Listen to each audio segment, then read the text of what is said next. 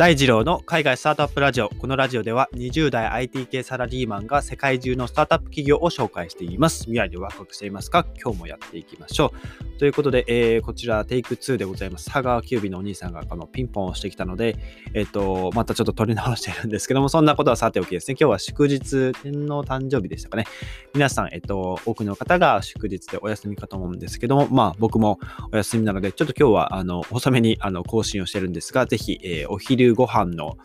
お供じゃないですけど、あの、隙間でですね、聞いていただけたら嬉しいです。えー、今日は AI で文章から人間の声を作り出すアフロリズミックについてご紹介しようと思います。はい、えっと、この会社ですね、えっと、まあ、タイトルの通りなんですが、えテキストデータ、まあ、文章から、えー、文章に、まあ、AI の技術を投入して、まあ、合成音声、音声を合成する、作るんですね。作って、えー、まあ、その音声を顧客に提供していると。まあ、この聞き手を癒す合成音声を作ってくれるのが、このアフロリズミックのテクノロジーだということなんですね。はい。で、えっと、まあ、例えばで言うとですね、あの、まあ、Siri の、あの、Apple の iPhone の Siri の音声とか、あと Google の、あの、Google Nest のあの、Alexa の声とか、アレクサ、えー、今日の天気は、はい、今日の天気は晴れです、みたいな、あの声ですね。ああいったこう合成音声を作ってくれるのが、まあ、アフロリズミックですと。まあ、ああいったこう音声っていうのは若干こう、まあ、ロボチックな感じしますね。機械のあ音声だなっていう、機械が話してくれてるんだなっていう声がすると思うんですけど、これアフロリズミックの場合は、あのさらにそこを加えてですね、まあ、人間の声により近いものを合成して作ってくれるんですね。もうこれだけ今日の配信で覚えていただけたら、えー、幸いです。はい。人間の肉声に近い音声をテキストから作ってくれる、えー、技術を持っているのが、えー、アフロリズミックですね。はい。で、えっと、まあ、この会社ですね、まあ、膨大な音声ライブラリを、ま、自社で持っていて、えー、ま、ユーザー、まあ、顧客ですね、まあ、対企業が多いんですけど、顧客に対して、えー、ま、ロボットスピーカー、あの、シリみたいな、シリとかアレクサみたいなロボットスピーカーも選択できるっていうのが、まあ、同社の売りでもありますと。ただ、まあ、いろんなカスタマイズをすることによって、人間に近い肉声ですね。肉声のような声を、まあ、合成することができますと。例えば、利用シーンで言うと、まあ、先ほど言ったような、その、えっ、ー、と、まあ、Siri とか Alexa とかの音声だったりですとか、あとは、今だとスマホアプリのこう音声とかですね、あの、まあ、何かしら、その、スマホアプリダウンロードして、まあ、使っていくと、まあ、あの、こんにちは、えー、今回はダウンロードしてくれてありがとうございます。このアプリは、みたいな形で、まあ、音声で解説してくれるような、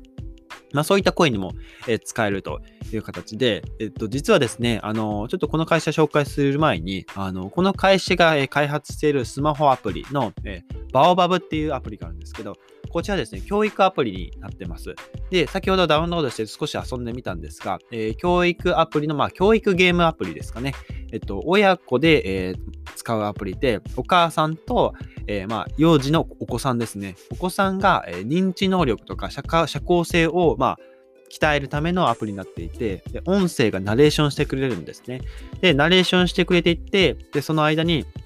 まあ、例えば、えっと、あの、あなたは、えー、アフリカに今来ていて、ジャングルの中歩いていますと。で、こう、眺めていくと、あそこに何か大きな動物がいて、えー、まあ、ケムクジラで、あの尻尾があって、みたいな感じで、でそこでこう、動物音声がこう、ガルルルルみたいな感じで流れてきて、さあ、この動物は何でしょう？みたいな形で、音声で、まあ、勉強していくっていうようなアプリになってるんですね。そういったナレーションとか、あとそういった動物の声とかを、まあ、この合成、えー、音声として作り出していると。まあ、こういったことをしているのが、まあ、アフロリズミックです。まあ、簡単に言うとこんなことをしていますと。はい。で、この会社、ロンドンとバルセロナを拠点としていて、最近で、最近だと130万ドルですね。約日本円で1億3000万の資金調達を、していますと。で、事業としては、先ほど言ったように音声制作をしている。まあ、音声制作のプラットフォームを構築していますと。で、この、まあ、アフロリズミックの開発者は、いわゆる API っていうですね、あの、まあ、他の外部のアプリとをつなぐ、連携する、えー、つなぐ、まあ、あの口ですね、ハブみたいなものを、まあ、API っていうんですけど、まあ、それを用意してですね、えー、各ウェブサイトだったり、モバイルアップ、スマホのモバイルアプリ、スマートスピーカーっていう、まあ、いろんなデバイスを通してですね、えー、僕らユーザーに音声を届けることができるという、えー、アプリになってますと。はい。で、えっと、まあ、このアフロリズミックの歌い文句として、テキストを美しい音声として出力というのが、まあ、歌い文句だそうです。まあ、えっとですね、あの、実際に僕の概要欄、えー、この配信の概要欄に2つ音声を貼ってあるので、ぜひ聞いてみてください。えー、1つ目が、えー、このアフロリズミックのホームページにあるロボ音声を、はい、あのー、再生したものになってます。あの女性が解説してくれる、多分アフロリズミックのスタッフさんが解説してくれる、てる音声になってるので、ぜひ1つ聞いてみてください。2つ目は YouTube の方は、えっと、不動産の内見の音声ナレーションを合成音声に変えているものですね。はいまあ、実際にその、まあ、女性がですね、えー、この窓からこんな景色が見えて、内見、あの、その、このリビングにはこういった内装をあしらえていて、みたいな、あの、まあ、結構にあの肉声ですね。ほとんどもう肉声です。あの、声でナレーションをつけているものがあるので、ぜひ聞いてみてくださいとえー、そうですね。えっと、まあ、このアフロリズミックですね、えー、ウェブサイト上の先ほど言った、まあ、サンプルクリックでは、そういった合成音声。まあ、こちらはロボット音声ですね。はい。を、えー、つけていますと。で、いろいろそのカスタマイズしていくことで、まあ、顧客に合った、まあ、ユーザーに合った、まあ、パーソナライズされた音声が作れるということですね。はい。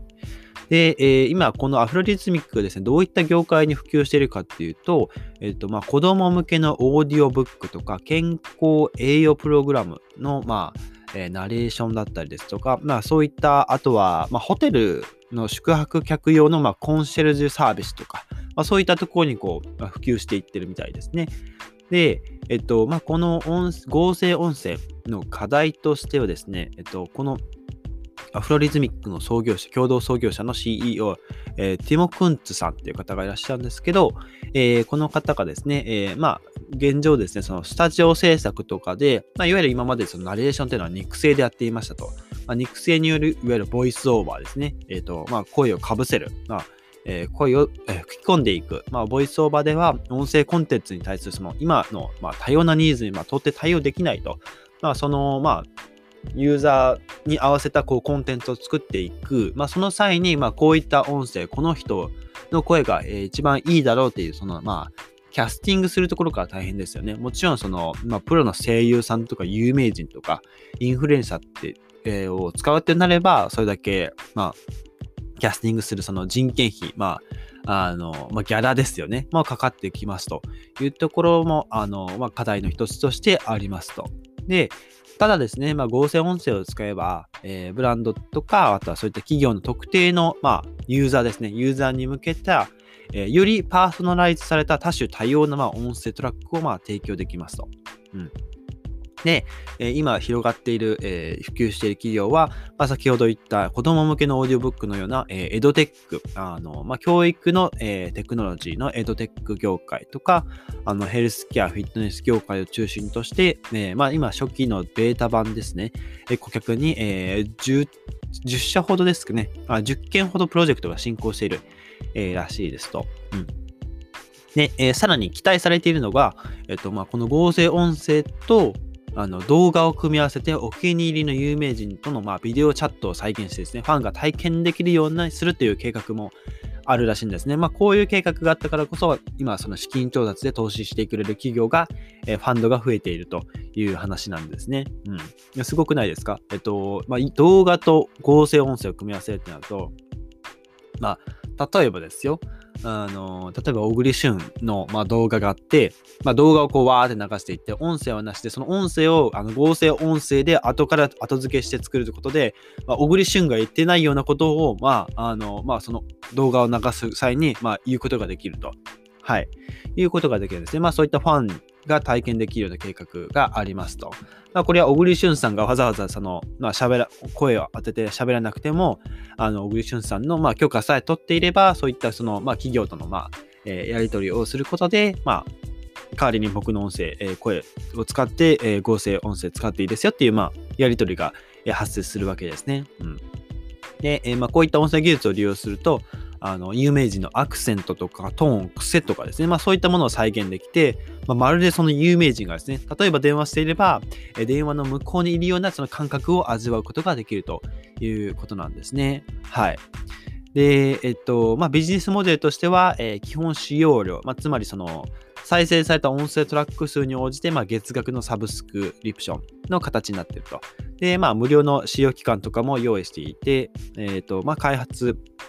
の側面が多いあの大規模なコラボ企画については、まあ、カスタム価格の、え、交渉も応じるというところらしいですね。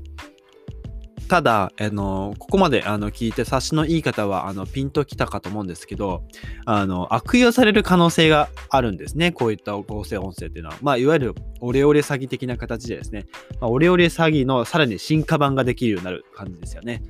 例えば、まあ、さっき言った有名人がですね、あの、いらっしゃって、もう本当にその莫大な、例えばですよ、あの、まあ、日本人で例えましょうか。あの、誰がいいですかね。例えば、明石家さんまさんとか、例えば、すごいあの人気がある方で、まあ、その、明石家さんまさんのファンがいますと。で、明石家さんまさんが、あ例えばですよ、ツイッターとかその SNS を使っていて、その音声メディア、音声のコンテンツをこう、まあ、投稿したと、えー、してるじゃないですか。で、あの、明石家さんまさんの別アカウントが、えー、存在して、で、明石家さんまさんと同じような合成音声を作って、こう吹き込むと、え、さんまさんがなんか変なこと言ってるとか、例えばその、まあ、お金を配りますよみたいな、前園、あの、前澤さん、どどぞの前澤さんみたいな、お金配りますよみたいな感じで、あの、合成音声を使ってこう吹き込んでいくと、あの、まあ、なんて言うんでしょう。まあ、もう嘘っぱちですよね。あの、明石家さんまさんが言ったことではない音声で、あの、まあそういった拡散される危険性があるので、非常に、まあ、詐欺とか、に、まあ、使われやすいのかなっていう危険性がありますよね。はい。ちょっと例えが下手で申し訳ないんですけど、まあそういった、あの、まあ個人レベルでこれが使えるようになってくると、本当に、まあ、えー、悪用の危険性がありますと。まあ、あとは倫理的なところですよね。あの、人の音声を、まあ、勝手に使っていいのか、作っていいのかとか、まあ、著作権の問題とか、そういったところがありますね。で、えっと、CEO のクンツさんはですね、えー、まあ、有名人のクローンは、まあ、確かに面白そうだけど、まあ、個人の音声クローニング、まあ、音声のコピーですね。コピーは、フィッシング詐欺、個人情報の盗難、感情操作、脅迫、えー、まあ、悪用、乱用される可能性が非常に高いと。まあ、著作権を考慮する必要が非常にあると。あのここは非常にあの重視を、重視しているというか、まあ、気をつけてらっしゃると。やっぱりこういった優れたイノベーション技術っていうのは、あの当然、まあ、法律とぶつかる面が多々ありますよね。例えば最近の新しい技術で言うと、まあ、仮想通貨とか、まあ、銀行が、えー、管理しなくても、えー、個人間でそういったこうお金のやり取りができるとなると、やっぱり当然そこの法律の問題が出てくるわけですね。で、まあそういったこう仮想通貨で、あの、まあ、えー、利益が出たものに対しては、まあ、当然国は税金をかけてきたりするわけですね。日本だと、えー、雑所得に分類されていて、まあ、かなり税金が高いということも、まあ、少し難点ではあるんですけど、まあ、そういった法律面とも、えー、ぶつかってくるわけですね。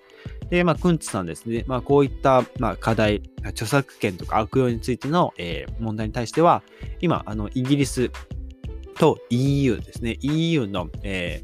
ー、Six Guidelines for Truthworthy Artificial Intelligence はい、信頼できる AI 開発のための倫理ガイドラインっていうものにですね、従って、まあ、倫理的なこともエシカルって言うんですけど、倫理的でかつ公正で、透明性の高い AI を提供することに、ま、全力で、ま、取り組んでいますと。はい。えー、で、まあ、当社のですね、あの、同社の、えー、コンテンツ、音声モデル、えー、アルゴリズムのトレーニングは、まあ、規制に完全に準拠して、まあ、個々のデータを、あの、個々のデータは、その所有者の承認を得たものですよっていうのを、まあ、きちんと、まあ、えー、了承を得ているということで、かなりここのあの管理は厳しくされているというところと、あとはセキュリティですね。また、もしこういった音声データがあの外部から盗まれてしまった場合は、まあもちろん悪用される可能性が非常に高いので、そういったセキュリティにも、えー、配慮しているということですね。まあ、このアルゴリズミックさんはですね、えー、音声データをまあ機密性の高い個人情報とみなして、まあ、そういったそのまあ個人情報と同じぐらいのまあその危機感を持って慎重に扱っていると、えー、お話しされています。はい。ね、まあちょっとこういったあのネガティブな面っていうのはまあここまででして、で、現在ですね、えっと、まあこちらはテッククランチの記事に載ってたんですけど、あのー、おそらくこれ導入され、導入済みかと思うんですけど、えっと、前僕の配信でご紹介したペロトンっていうですね、アメリカのフィッホームフィットネスアプリ、アプリというかサービスを提供しているペロトン、えー、えっと、自宅にですね、あの、まあ、電動バイクというか、エアロビクスのあのバイクをですね、購入して、サブスクで、えー、ライブ配信をしながら、えー、まあ、えー、フィットネスインストラクターさんと一緒にこう、まあ、あの、電動自転車を漕ぎまくるっていうですね、家で漕ぎまくるっていう音楽とか、そのリズムに合わせて漕ぎまくるっていうホームフィットネスなんですけど、その Peloton のようなそのヘルスケアアプリには、そのアルゴリズミックの、まあ、技術を使って、まあ、高度にパーソナライズされた、えーまあ、運動の、えー、プログラム、ワークアウトをとても簡単にまあ作成できますと。で、えーまあ、パーソナライズされた AI コーチ、まあ、非常にパーソナライズされた AI コーチをワークアウトに取り入れて、まあ、運動を続けるモチベーションをですね、ま、それを保つような形でユーザーをサポートしていくと。まあ、これによってユーザーさんですね、ワークアウトの、ま、データの履歴とか、パーソナルデータに基づいて、その、まあ、いろいろこう、指摘してくれる、その AI の、えー、ま、合成音声を使って、こう、指導してくれるというのと、まるでその、まあ、実際パーソナルトレーナーがついているわけじゃないんですけど、自分の隣にいるような感覚を味わえると。まあ、そういったことには使われているそうですと。